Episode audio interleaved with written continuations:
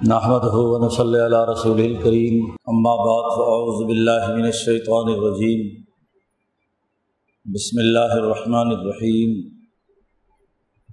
قال اللہ تبارک و تعالی لقد خلقنا الانسان فی کبد وقال تعالی انما اموالکم و اولادکم فتنہ واللہ عنده اجر عظیم وقال النبی صلی اللہ علیہ وسلم کانت بنو اسرائیل تسوسهم الانبیاء علامہ حلق نبی خالفہ نبی آخر. علالہ نبی آبادی سیقون خلفاء فیق سرون وقال النبی صلی اللہ علیہ وسلم لا تزال طائفة من امتی قائمین علی الحق. لا يزرهم من خالفهم. صدق اللہ مولانا العظیم و صدق رسول النبی الکریم معزز دوستو، اللہ تبارک و تعالیٰ نے کتاب مقدس قرآن حکیم میں انسانیت کی رہنمائی کے بنیادی اثاثی اصول واضح کر دیے ہیں۔ اللہ کو چونکہ انسانیت بہت محبوب ہے، اسی محبت کا تقاضا ہے کہ انسانیت کی دنیاوی اور خربی ترقی کے لیے ایک کامل اور مکمل نظام حیات کتاب مقدس قرآن حکیم اور نبی اکرم صلی اللہ علیہ وسلم کے فرامین کی صورت میں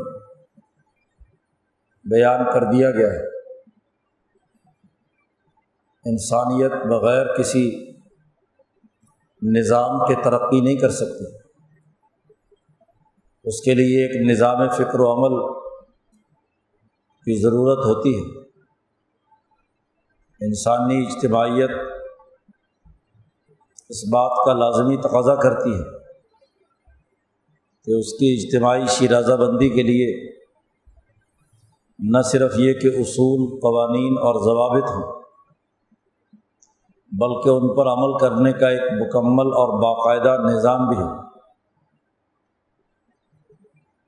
دنیا میں جن قوموں نے صحیح فکر و عمل پر درست نظام ہے حیات قائم کر لیے وہ دنیا میں کامیاب رہی اور جنہوں نے ایسے افکار اختیار کیے جو یولیدگی فکر کا باعث تھے، اس کے ذریعے سے انسانیت کی ترقی کا کوئی نظام بننے کے بجائے انتشار پیدا ہوا۔ تو وہ چیزیں انسانیت کے لیے نقصان دہ رہی ہے۔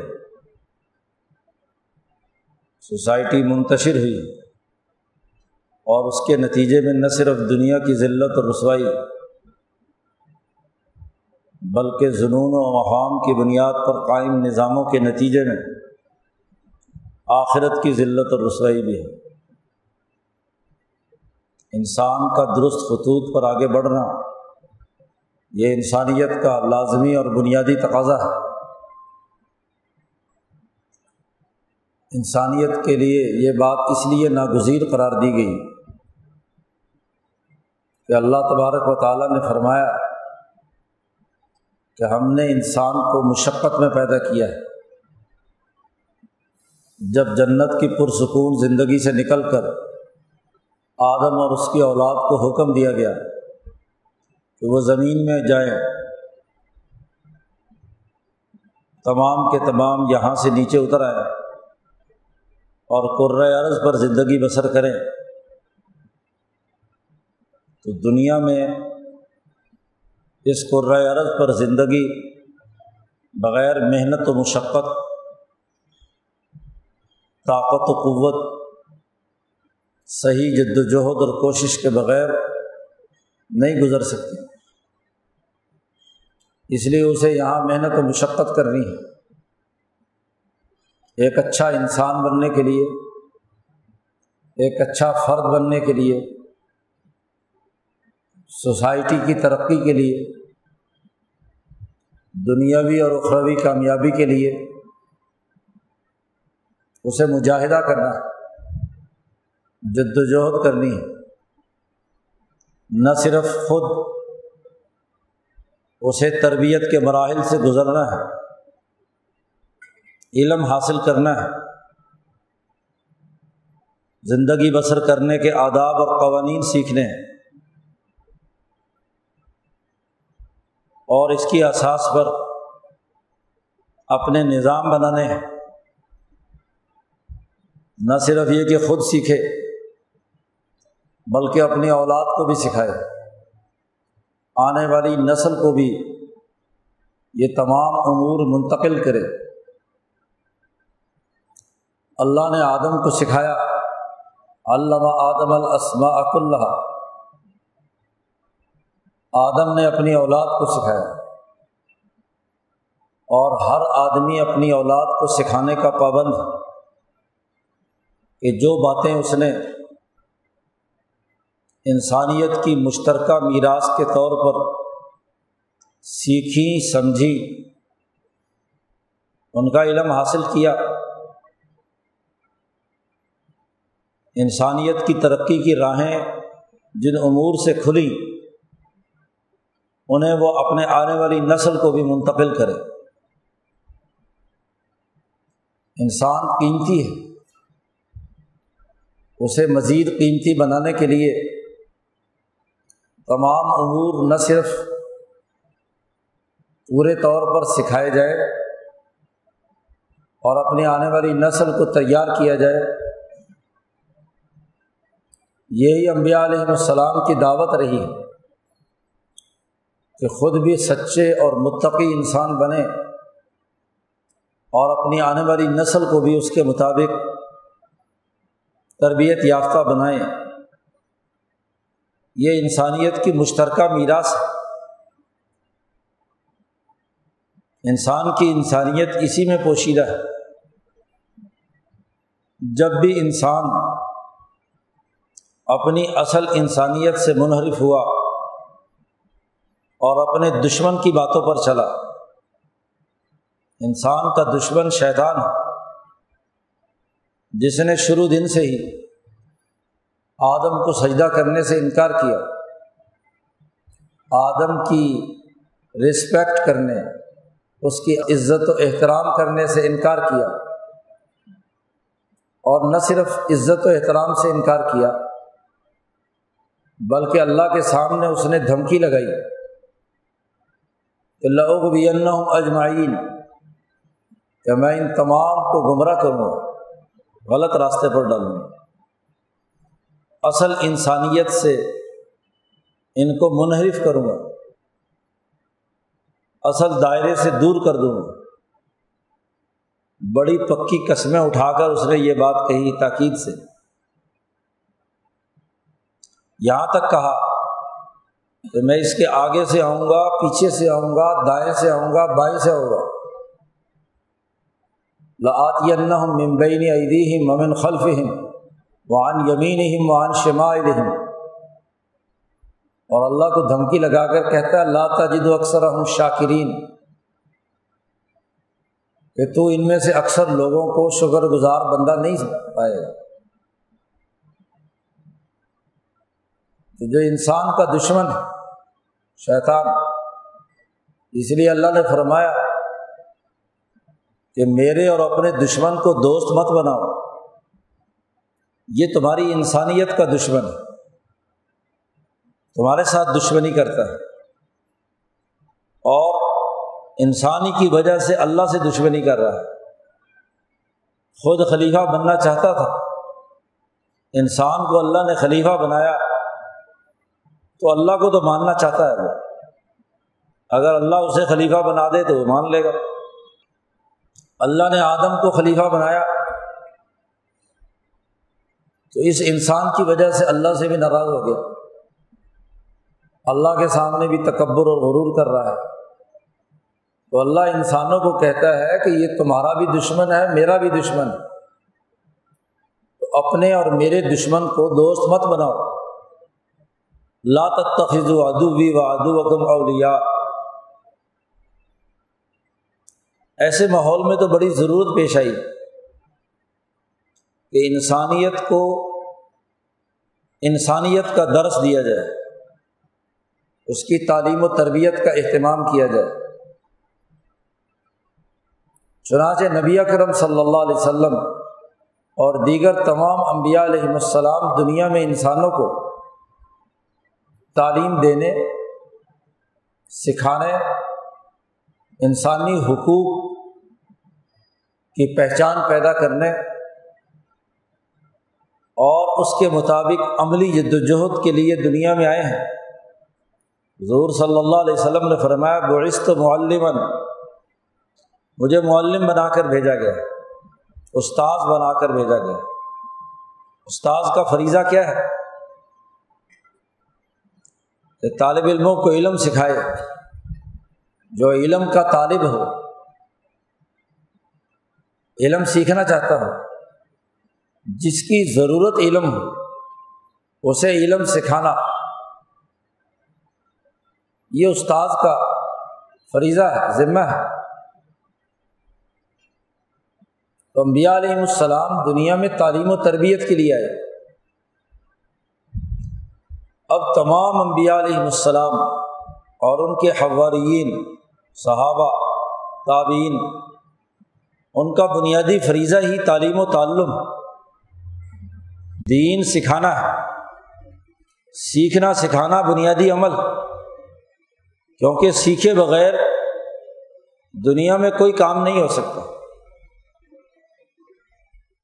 بغیر سیکھے انسان دنیا کا کوئی کام نہیں کر سکتا۔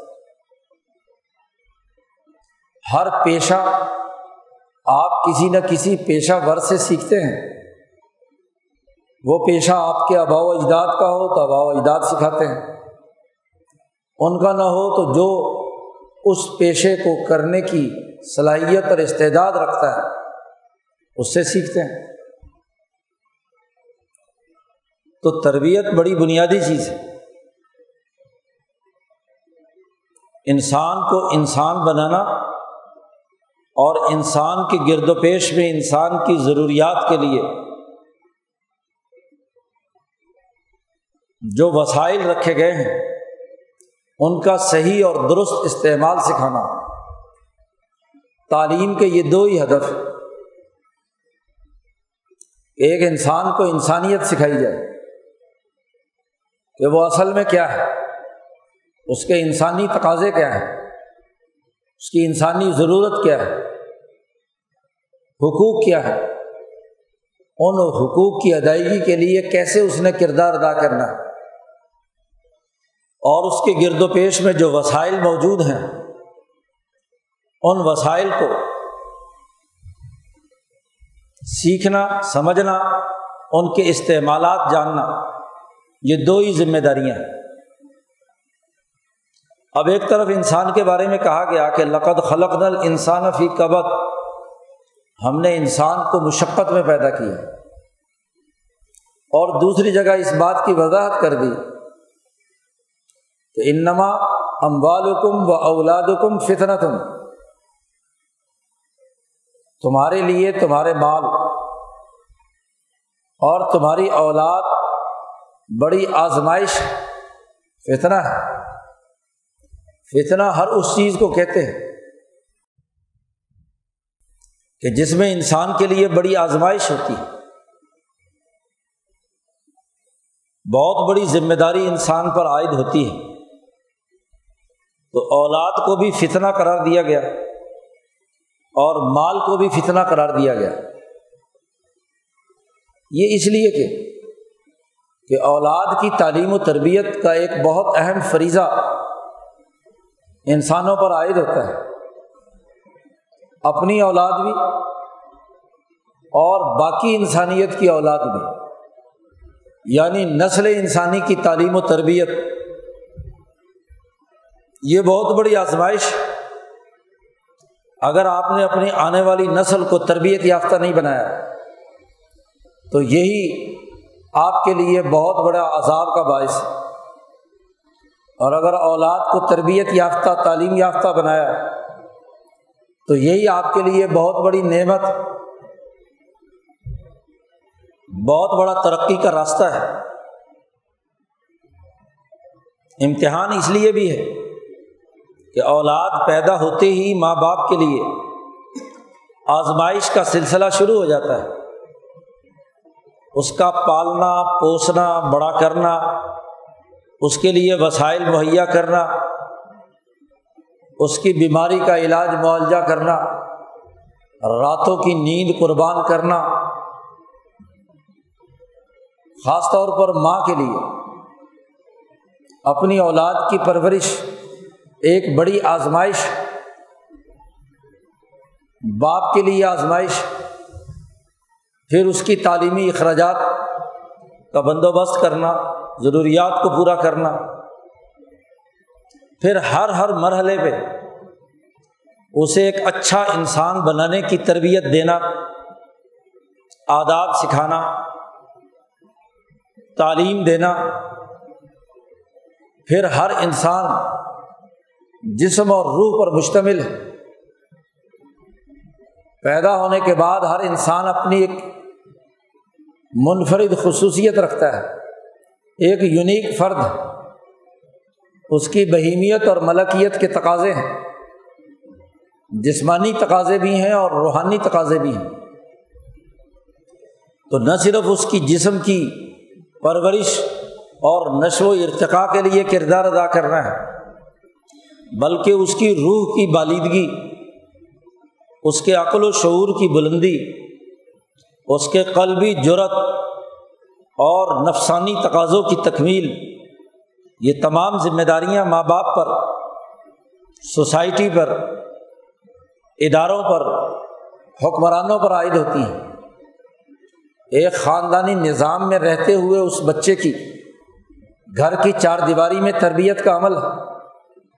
گھر کی چار دیواری سے نکلتا ہے۔ تو اس کے لیے جو تعلیم گاہیں قائم کی گئی اسکول کالج، مسجد، مدرسہ۔ اس دائرے میں اس کی تعلیم و تربیت کا اہتمام۔ اس سے آگے بڑھ کر وہ کسی سوسائٹی کا فرد۔ تو سوسائٹی کی ذمہ داریاں کیا ہیں؟ اس کی سیاسی ذمہ داریاں کیا ہیں؟ معاشی ذمہ داریاں کون سی ہیں؟ سماجی اقدار کیسے پوری کرنی ہے؟ معاشرتی نظم و نسق کیسے برقرار رکھنا ہے؟ کن آداب کا لحاظ رکھنا ہے؟ قومی ذمہ داریاں کیسے ادا کرنی ہے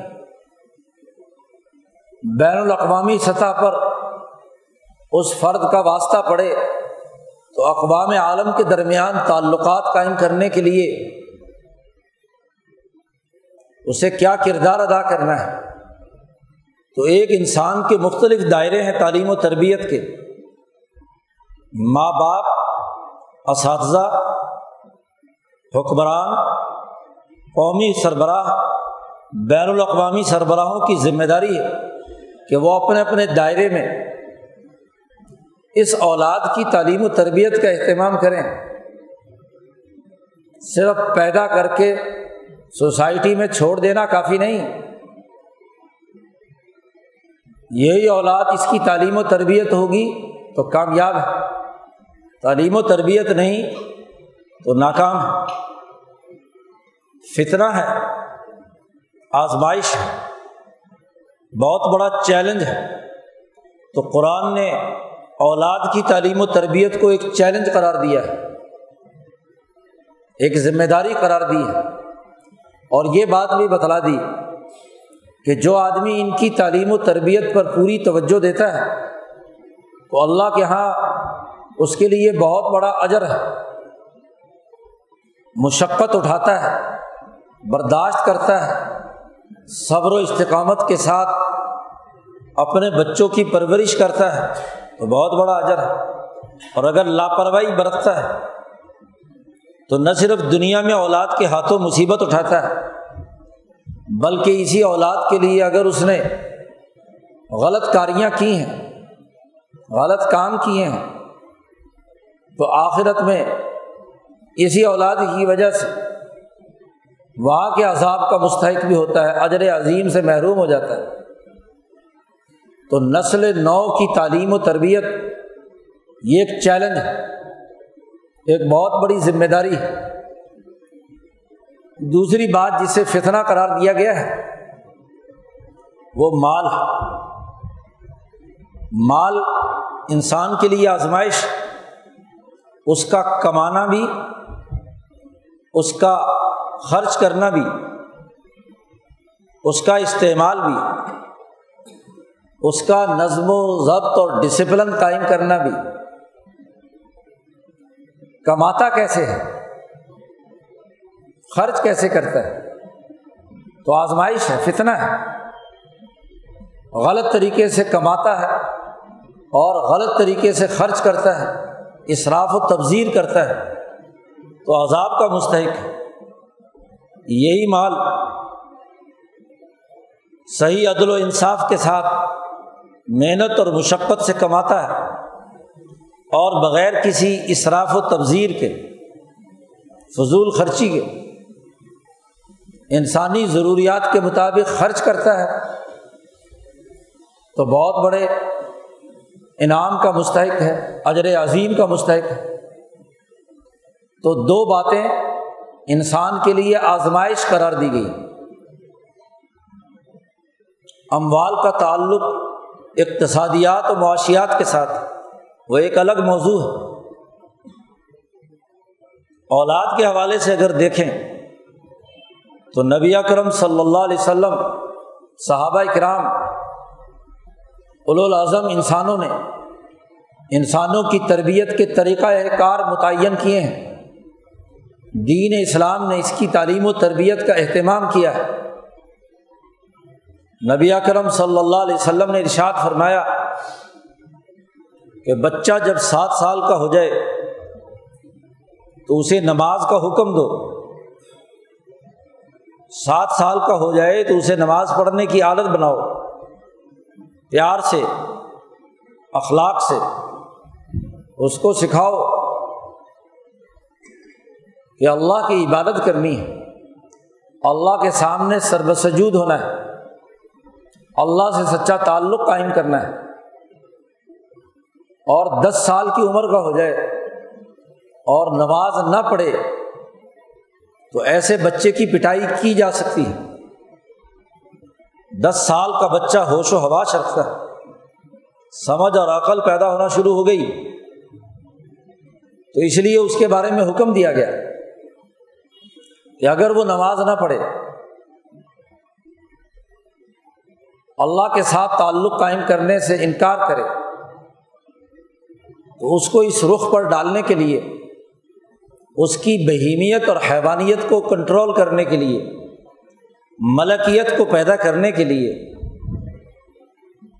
اٹھائی چوٹ نہیں، معمولی سی وہ مار پیٹ جس سے توجہ ہو جائے ادھر، کہ جو شیطان کا تسلط ہوا ہے جو حیوانیت کے اثرات اس پر ہیں، اسے کم کرو۔ تو یہ بچپن سے ہی اولاد کی تعلیم و تربیت کا اہتمام کرنے کا نبی کرم صلی اللہ علیہ وسلم نے حکم دیا۔ اللہ کے ساتھ اس کی روح کا تعلق بنیادی حیثیت رکھتا ہے اللہ کی محبت دل میں پیدا ہو گئی۔ تو بہت سارے امور اسی کی بنیاد پر حل ہوں گے۔ عقل بھی بڑھے گی، قلب میں جرت اور ہمت بھی پیدا ہوگی۔ نفس کے اندر بھی اعلیٰ درجے کی استعداد پیدا ہوگی۔ تعلق معلّہ انسان کی انسانیت کو سیکل کرتا ہے۔ اس کے اندر اعلیٰ درجے کی صلاحیت پیدا کرتا ہے۔ اسی کے ساتھ ساتھ نبی کرم صلی اللہ علیہ وسلم نے ارشاد فرمایا کہ انسان جب اپنی اولاد پر مال خرچ کرتا ہے، بیوی بچوں پر مال خرچ کرتا ہے تو یہ بھی اس کے لیے صدقہ ہے۔ بچوں کی تعلیم و تربیت کے لیے پیسہ خرچ کرنا یہ کوئی غیر ضروری عمل نہیں ہے۔ دنیاوی عمل نہیں ہے۔ یہ آپ پر فریضہ ہے۔ اس کو بھی صدقہ قرار دیا گیا۔ اس کو بھی اجر و ثواب کا ذریعہ بنایا گیا۔ بلکہ یہاں تک کہا گیا حضرت سعد ابن ابی وقاص رضی اللہ تعالیٰ عنہ بیمار پڑے حجت الوداع کے موقع پر مکہ مکرمہ میں، تو نبی اکرم صلی اللہ علیہ وسلم ان کی عیادت کے لیے تشریف لے گئے۔ اتنے شدید بیمار تھے ساتھ کہ انہیں یہ خطرہ اور خیال لائق ہوا کہ شاید میری زندگی کے آخری ایام۔ تو حضور صلی اللہ علیہ وسلم سے عرض کیا کہ میری ایک ہی بیٹی ہے اور کوئی میری اولاد نہیں ہے۔ میں چاہتا ہوں کہ اپنا مال اللہ کے راستے میں، سارا مال اللہ کے راستے میں دے دوں۔ حضور صلی اللہ علیہ وسلم نے منع فرمایا کہ نہیں، پورا مال تم نہیں دے سکتے۔ انہوں نے عرض کیا، یا رسول اللہ، آدھا مال دے دیتا ہوں۔ تو نبی اکرم صلی اللہ علیہ وسلم نے فرمایا کہ نہیں، آدھا بھی نہیں۔ انہوں نے عرض کیا کہ چلیں، ایک بٹا تین مال دے دیتا ہوں۔ تو حضور نے فرمایا، ٹھیک ہے، ایک بٹا تین مال اللہ کے راستے میں دے دو۔ وسلس کثیر یہ تہائی مال جو ہے، بہت زیادہ ہے۔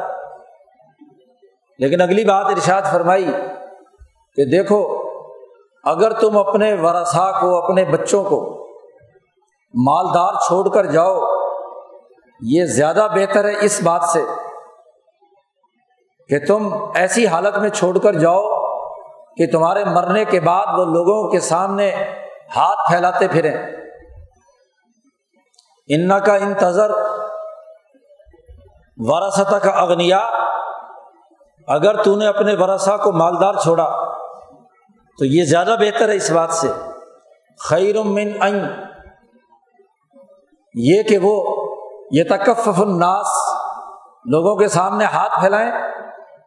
تمہارے بچے، تو اولاد کی تعلیم و تربیت اور ان کی ضروریات کے لیے مال خرچ کرنے کو صدقہ قرار دیا۔ گویا کہ تعلیم و تربیت میں اس کی جسمانی ضروریات بھی شامل اور اس کی روحانی ضروریات بھی شامل۔ غلط معاشروں میں تو بالخصوص اپنی اولاد کی تعلیم و تربیت کا اہتمام کرنا بہت بڑی ذمہ داری ہے۔ آج کا ایک فتنہ یہ بھی ہے کہ اولاد کی تعلیم و تربیت سے غفلت برتی جاتی ہے۔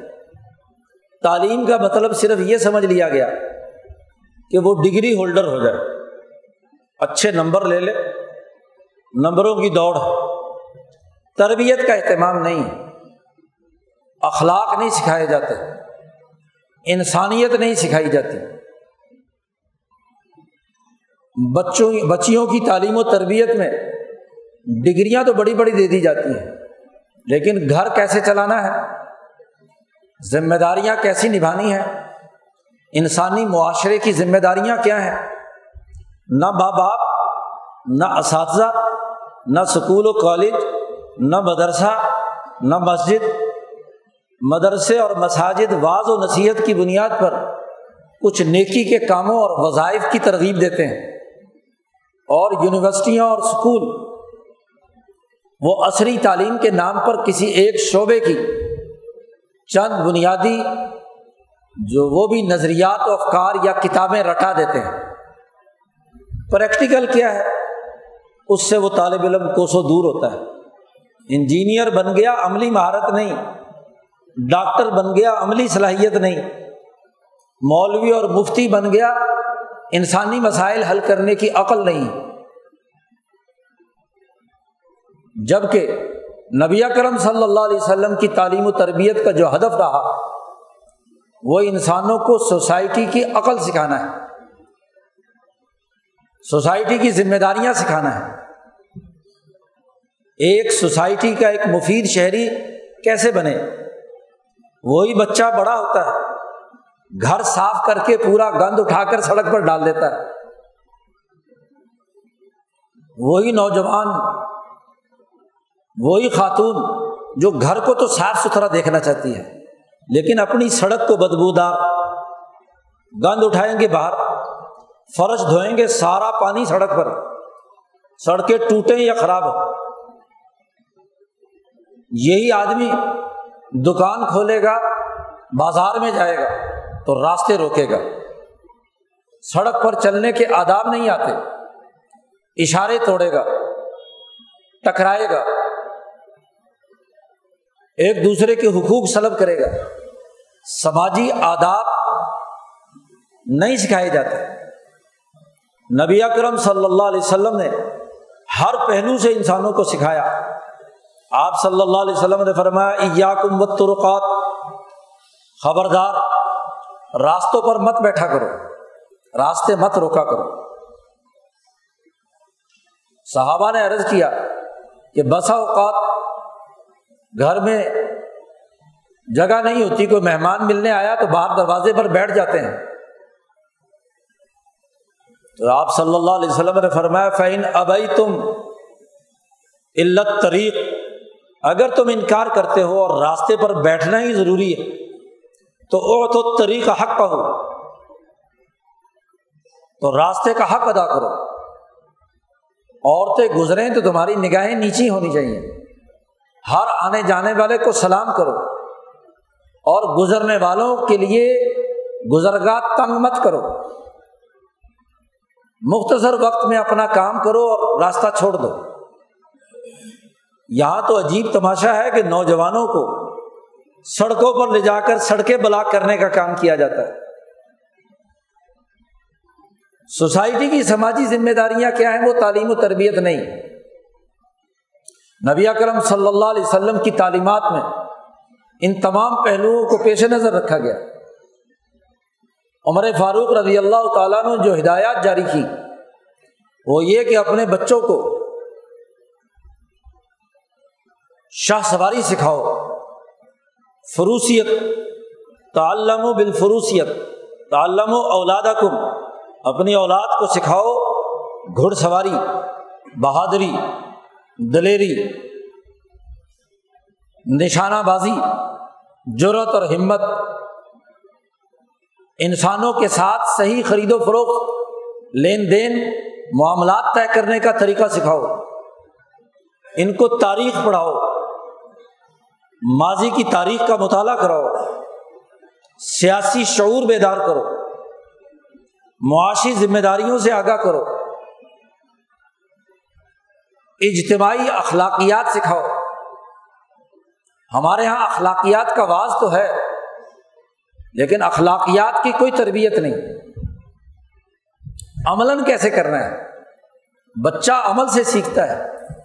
اگر ماں باپ اور اساتذہ بچے سے کہیں کہ جھوٹ مت بولنا۔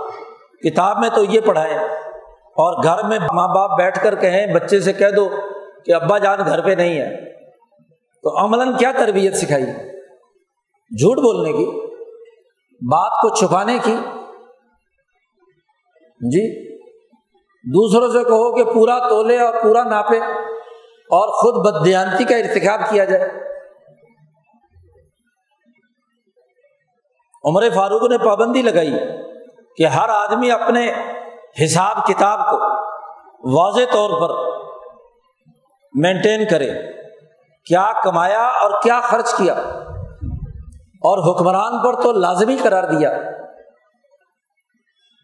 کہ وہ اپنی پوری جو ریاست کی آمدنی ہوئی ہے، جن جن ذرائع سے حاصل ہوئی ہے ان مدات کے حساب سے پوری آمدنی بتلائے کہ کتنا ریونیو اکٹھا ہوا ہے، کتنا خراج اور اوشر آیا ہے، کتنی زکوٰۃ آئی ہے، اور کہاں کہاں کن کن مصارف خرچ کیا۔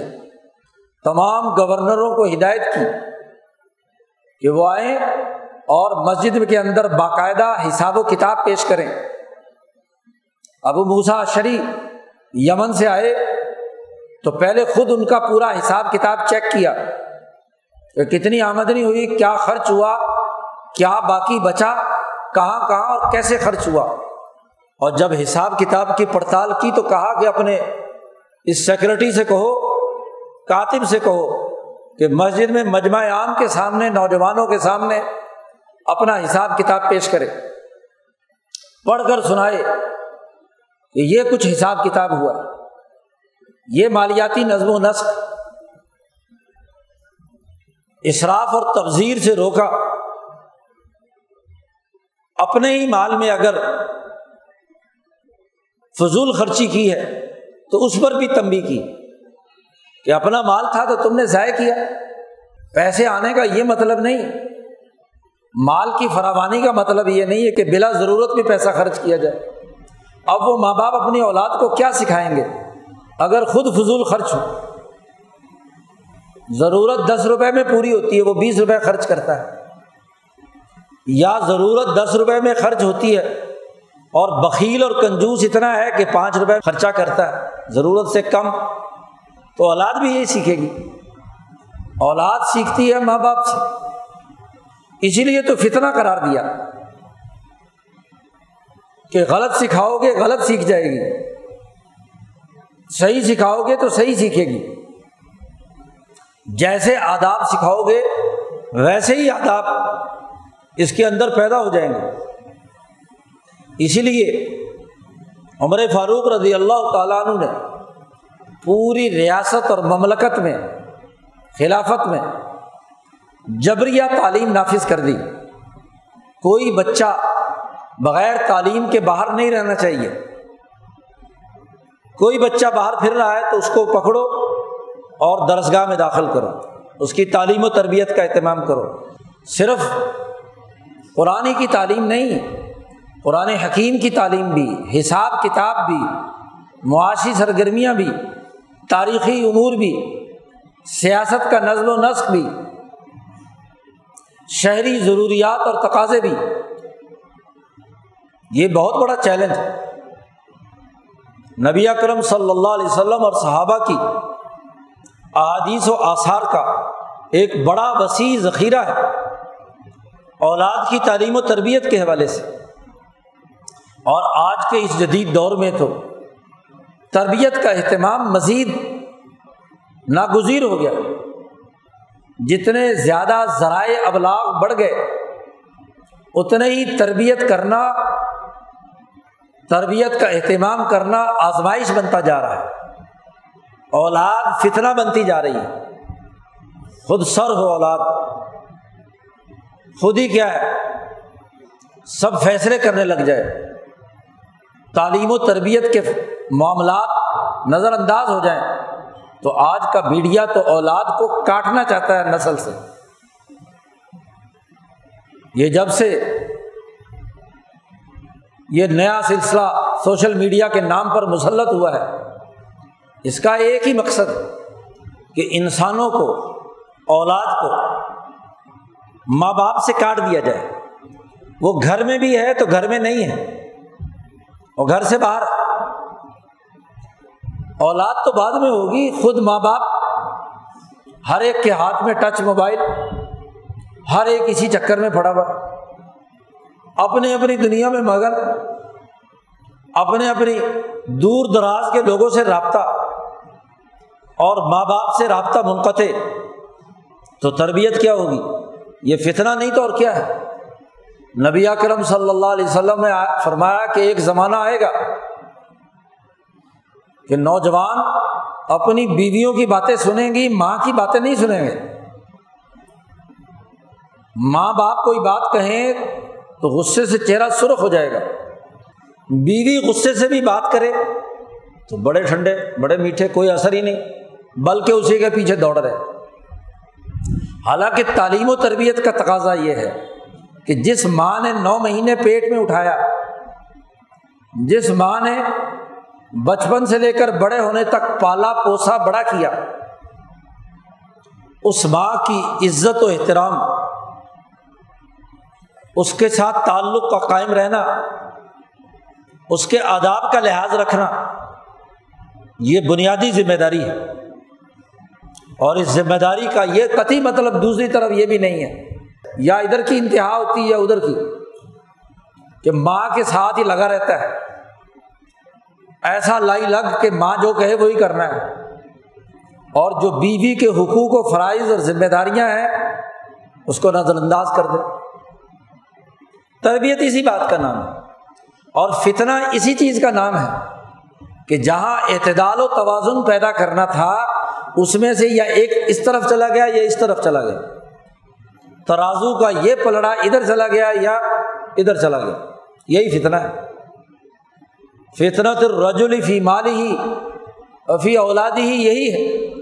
حدیث پاک میں جس کا ذکر آیا ہے کہ توازن کھو بیٹھے۔ تربیت نام ہی ایک توازن پیدا کرنے کا ہے۔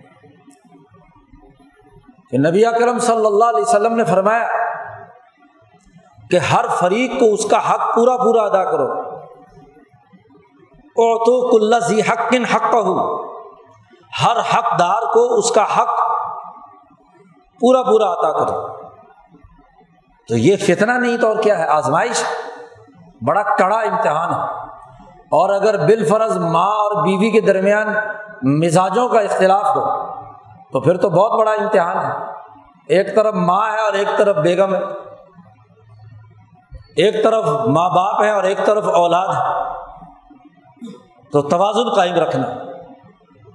یہی امتحان ہے۔ اور اللہ نے اسی لیے کہا اللہ عندہ اجر العظیم جو اس میں توازن پیدا کر لے، اس فتنے سے اپنے آپ کو بچا لے، متوازن نظام بنا لے، اس کے لیے اجر العظیم بہت بڑا اجر، بہت بڑا اس کے لیے انعام۔ ہے تو آج کے اس پرفتن ماحول میں آپ چاہے دنیا کے کسی بھی خطے میں ہوں، اپنی اولاد کی تعلیم و تربیت ایسے متوازن طریقے سے کی جائے کہ جس میں تمام ضروریات، تمام حقوق انسانوں کے جہاں جہاں جیسے جیسے ہیں، ایک حق آپ پر بیوی بچوں ماں باپ کا ہے، ایک حق سوسائٹی کا ہے، ایک اس ملک جس ملک میں آپ رہ رہے ہیں، اس ریاست کا ہے۔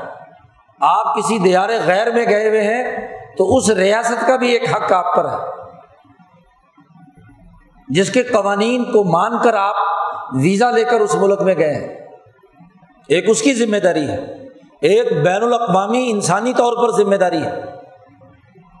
تو بچے کو شروع سے ہی متوازن غذا دینا، یہ افراد و تفریح اور خرابی پیدا ہی تب ہوتی ہے جب متوازن غذا نہیں ہوتی۔ ایسی غذا جس سے اس کی تمام صلاحیتیں نشو و ارتقا کریں۔ رزق حلال ہو تو روحانیت کو ترقی ہوتی ہے۔ رزق حرام کمایا ہے اور اولاد کو کھلایا ہے، تو ہمیشہ متکبر ہوگی بدیانت ہوگی، تمہارے خلاف استعمال ہوگی۔ تربیت قبول نہیں کرے گی۔ تو رزق حلال کما کر کھلانا اولاد کو، یہ اولاد کا حق۔ اس کا جسم جس رزق سے بنا ہے، اسی کے مطابق اس کا جسم رد عمل دے گا۔ اس کی روحانیت کا اظہار ہوگا۔ اس کی جسمانی اخلاق کا اظہار ہوگا۔ بھوکا ہے، رزق اور غذائی کمی کا شکار ہے، تو چڑچڑا ہوگا۔ کیا اخلاق سیکھے گا؟ ذہنی پسماندگی پیدا ہوگی۔ عقل و شعور مارا جائے گا۔ حضرت امام شاہ ولی اللہ دہلوی نے فرمایا کلو غبابت وسوئی خلق فعنما ین شو منسوئی تدبیر فی العقل۔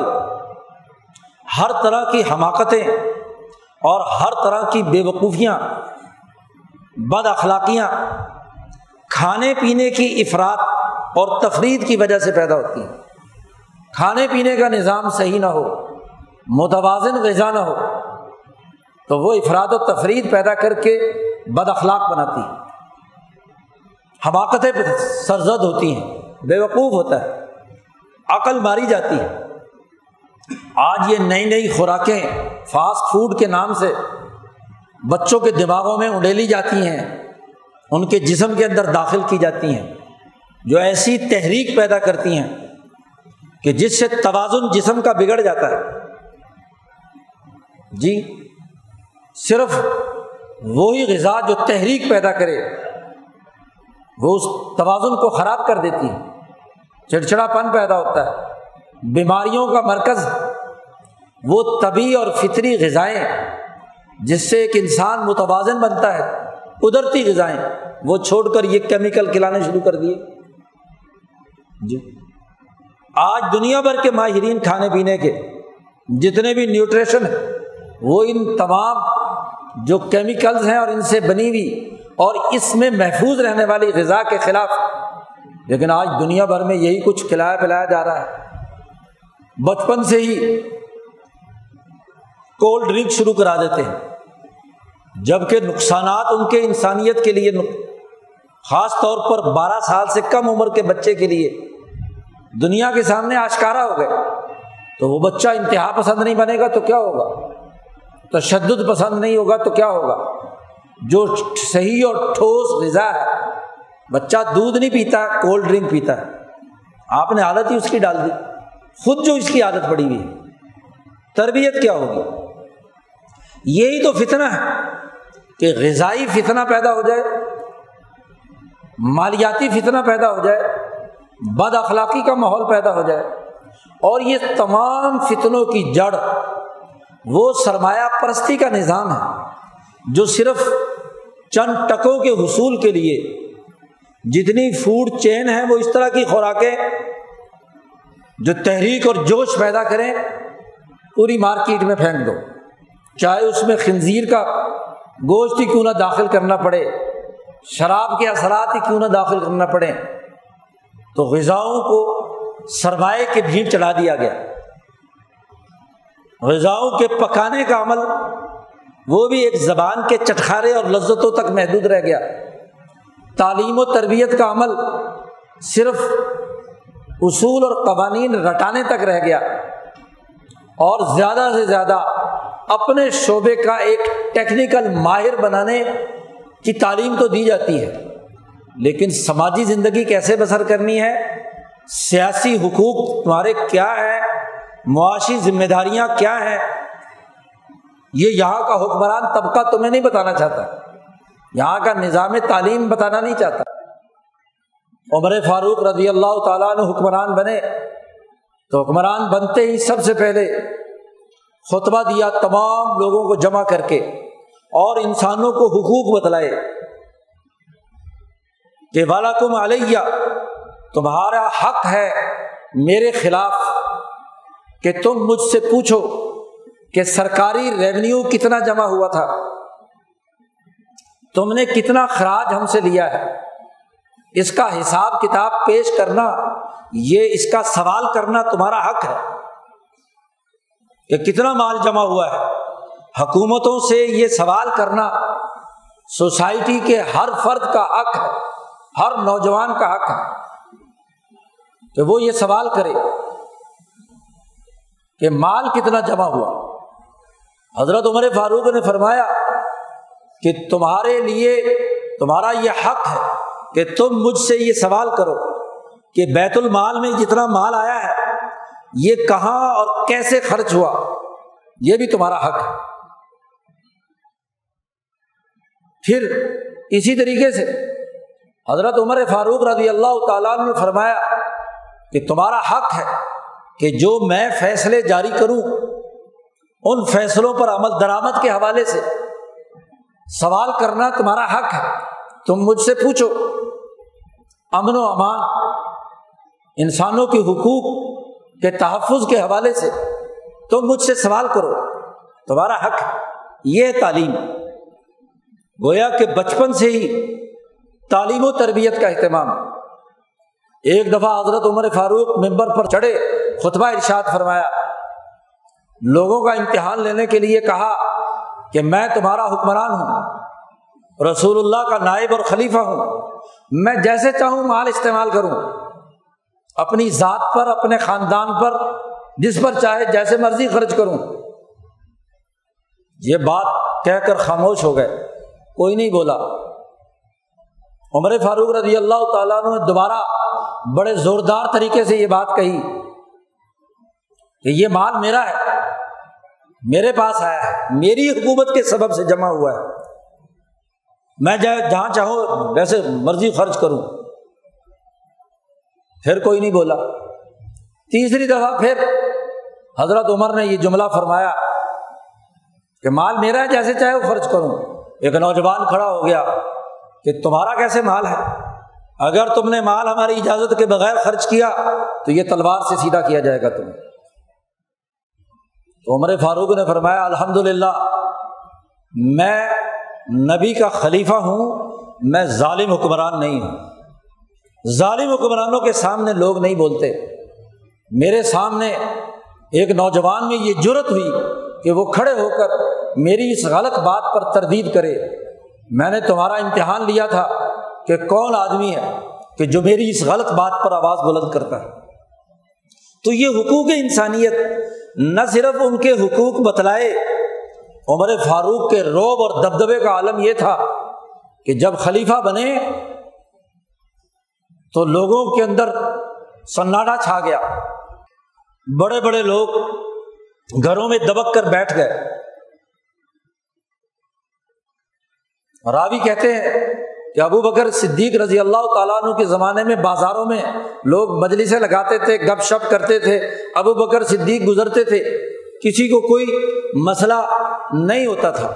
جس دن حضرت عمر خلیفہ بنے، انہوں نے حلف اٹھایا بیت ہوئی تو بازار خالی ہو گئے۔ لوگ مجلسیں چھوڑ کر گھروں میں بیٹھ گئے کہ عمر جیسا روب دار آدمی، غصے والا آدمی خلیفہ بن گیا، ہمارے ساتھ پتہ نہیں کیا سلوک کرے گا۔ بچے گھروں میں خوف زدہ ہو گئے۔ تو حضرت عمر کو بتلایا گیا کہ آپ کی خلافت کے بعد تو بازار سنسان ہو گئے۔ تو عمر فاروق نے یہ خطبہ ارشاد فرمایا کہ لوگوں ڈرو مت، میں سخت ہوں، لیکن ان کے لیے جو ظالم ہوں گے، جو ظالم اور متکبر بد اخلاق اور جرائم پیشہ ہیں، میں ان سے بدلا لوں گا۔ ایسے ظالم کو تو میں زمین میں، اس کا ایک رخسار زمین پر رکھوں گا اور دوسرے منہ پر اپنا پاؤں رکھوں گا اور اس کو ذلیل اور رسوا کر کے اس کے ظلم کا جب تک میں قصاص نہ لے لوں، اس وقت تک اسے نہیں چھوڑوں گا۔ لیکن باقی انسان جو ڈسپلن برقرار رکھیں گے، دین پر، حقوق پر، یہ جو میں نے تمہارے حقوق بتلائے ہیں، یہ حقوق کو جو پورا کریں گے، ان کے لیے میں انتہائی نرم ہوں۔ ویسا ہی نرم ہوں جیسا کہ نبی اکرم صلی اللہ علیہ وسلم نرم تھے اور ابو بکر صدیق نرم تھے۔ گھبراؤ مت۔ تو یہ عمر فاروق رضی اللہ تعالیٰ نے جنہوں نے حکمرانی کا ماڈل پیش کیا، حقوق انسانیت سکھائے، مالیاتی ڈسپلن سکھایا، اجتماعیت سکھائی۔ نبی اکرم صلی اللہ علیہ وسلم کی یہ بات سمجھائی کہ لوگوں، اپنے نصب کو سیکھو۔ عمر فاروق نے یہ ہدایت بھی جاری کی کہ علم انصابہ کم کہ تحصیل اور حام کم اپنے رشتے، اپنے خاندان، اپنے عزیز و اقارب کا پتہ چلاؤ۔ تمہارا تایا، چچا، خالہ، ماموں، پھوپھی رشتے دار کون کون سے ہے اپنا نصب یاد کرو تاکہ تم سلا رحمی کرو۔ ان کے حقوق ادا کرو اور سلا رحمی میں بلا تفریق، رنگ نسل مذہب، کسی مذہب کا ہو۔ صفیہ بنتے ہو یہی نبی اکرم صلی اللہ علیہ وسلم کی زوجۂ محترمہ ہے۔ کسی نے شکایت لگائی یہ یہی بن اختب کی بیٹی ہیں، یہودی نسل سے ہیں، خیبر فتح ہوا، تو حضور صلی اللہ علیہ وسلم نے انہیں آزاد کر کے ان سے شادی کی تھی، ازواج متحرات میں سے ہیں، تو لوگوں نے شکایت لگائی کہ یہ یہودیوں کو سلا رحمی کرتی ہیں، پیسے دیتی ہیں۔ حضرت عمر نے جب پوچھا، تو حضرت صفیہ نے کہا، میرے رشتے دار ہیں اور سلا رحمی کرنے کا مجھے حکم دیا گیا ہے۔ اس لیے میں ان کو مال سلا رحمی کے طور پر دیتی ہوں۔ لوگوں نے شکایت لگائی تھی کہ یہ یہودیوں کے ساتھ نرمی کا مظاہرہ کرتی ہے حضرت نے فرمایا کہ میں سلا رحمی کرتی ہوں اور سلا رحمی کا حکم تو حقوق پہچانے، سوسائٹی کی ذمہ داریاں عمر فاروق نے سکھائی اور سمجھائی۔ تو سیاسی شعور پیدا کرنا، ظلم کے خلاف مزاحمت سکھانا۔ ظالم کے مقابلے میں اٹھ کھڑا ہونا، جہاد کا راستہ اختیار کرنا جد وجہد کا، محنت اور مشقت کا، دین کے غلبے کا، ظلم کو ختم کرنے کا، عدل و انصاف قائم کرنے کا، شعور منتقل کرنا، یہ نوجوان کی تعلیم و تربیت، یہ ماں باپ، اساتذہ، سوسائٹی کی ذمہ داری ہے۔ یہ غلامی کے زمانے میں انگریزوں نے جو نظام بنایا یہ اس کی لانتیں ہیں۔ یہ اس کی خرابیاں ہیں کہ جو کسی ایک شعبے کا ماہر تو بنا دیا اور وہ بھی اس لیے کہ وہ عالمی سرمایہ داری نظام کے لیے روپیہ پیسہ کمانے کی مشین بن جائے، وہ کمپیوٹر سسٹم سیکھ کر دنیا کی سافٹ ویئر ہاؤسز کے لیے ایک سستا مزدور بن کر کردار ادا کرے۔ وہ ایک انجینئر بن کر دنیا کی بڑی بڑی کمپنیوں کے لیے اعلی کاری کا کردار ادا کرے، وہ ایک ڈاکٹر بن کر فارماسیوٹیکل کمپنیوں کا ایجنٹ بنے۔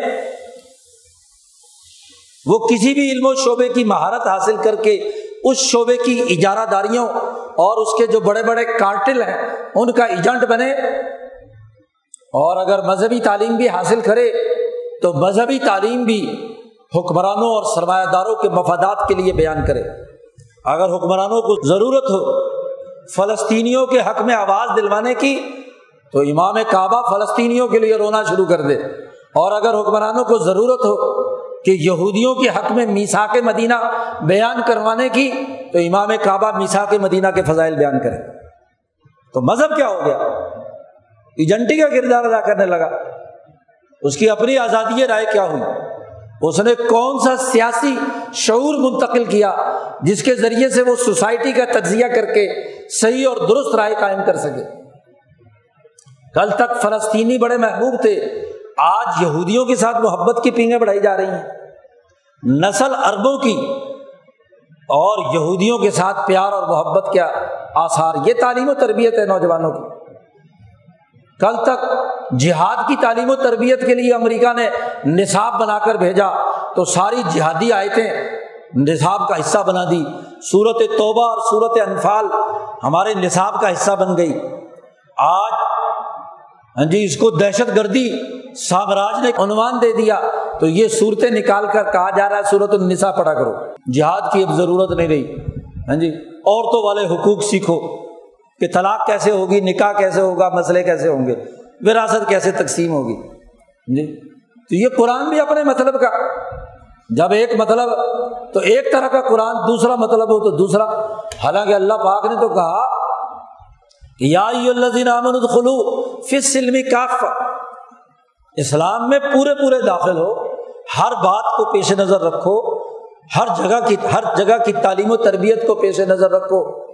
تو ظلم کے نظام کے مقابلے میں مزاحمت کا شعور، یہ دین کا بنیادی تقاضا ہے۔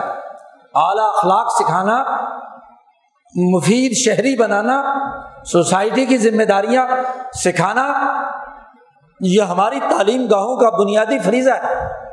ہماری مسجد کا بنیادی کام ہے کہ وہ آداب سکھائے، گھر کے آداب، بیوی بچوں کے آداب، اولاد کی تربیت کے آداب سوسائٹی کی سیاسی ذمہ داریاں، معاشی ذمہ داریاں، یہاں تو بڑے بڑے سیاسی ورکر جی تعلیم حاصل کرنے کے بعد، بلکہ پولیٹیکل سائنس پڑھنے کے باوجود بھی پارٹیوں کے لیڈر بنتے ہیں، تو سیاسیات کے بنیادی اصولوں کی خلاف ورزی کرتے ہوئے آمریت کے ایجنٹ بن کر، جاگیرداری اور اجارہ داریوں کی بنیاد پر خاندانی لمیٹڈ کمپنیاں بنا بنا کر چلاتے ہیں۔ آج پوچھا جاتا ہے مذہبی رہنما بھی کہتے ہیں کہ ہمارا احتساب کیسے ہو سکتا ہے؟ جو ہمارا احتساب کرے گا، ہم یہ کر دیں گے، ہم وہ کر دیں گے۔ عمر فاروق اپنا احتساب کے لیے لوگوں کے سامنے اپنے آپ کو پیش کریں۔ اور یہاں کا مذہبی رہنما کہتا ہے کہ ہمیں کون پوچھ سکتا ہے؟ تو عجیب چکر ہے کہ یہ تعلیم و تربیت ہم اپنی اولاد کو اور نوجوانوں کو سکھا رہے ہیں۔ اسی لیے کہا اولاد بڑا فطرہ ہے۔ اولاد کی تعلیم و تربیت بڑی ذمہ داری ہے۔ بڑی آزمائش۔ اس آزمائش میں جو سرخرو ہوا، اپنی نسل و نو کو تربیت دے کر اگلے مراحل کے لیے تیار کیا۔ ایک ذمہ دار بین الاقوامی شہری، ایک ذمہ دار قومی شہری، ایک ذمہ دار اپنے صوبے اور اپنی ریاست اور اپنے شہر، اپنے بلدیاتی نظام، اپنے محلے، اپنے گھر، اپنی سوسائٹی میں تربیت یافتہ فرد بنانا بہت اونچے درجے کا کام ہے۔ یہ امبیا کا کی سنت ہے امبیا کی ذمہ داریاں ہیں۔ اپنے نوجوان کو ان تمام شعبوں میں تربیت دینا، یہ ہم سب کی ذمہ داری ہے۔ اللہ تعالیٰ ہمیں ان ذمہ داریوں کو سمجھنے اور ان پر عمل کرنے کی توفیق عطا فرمائے۔ وہ آخر داوانہ الحمد للہ رب العالمین۔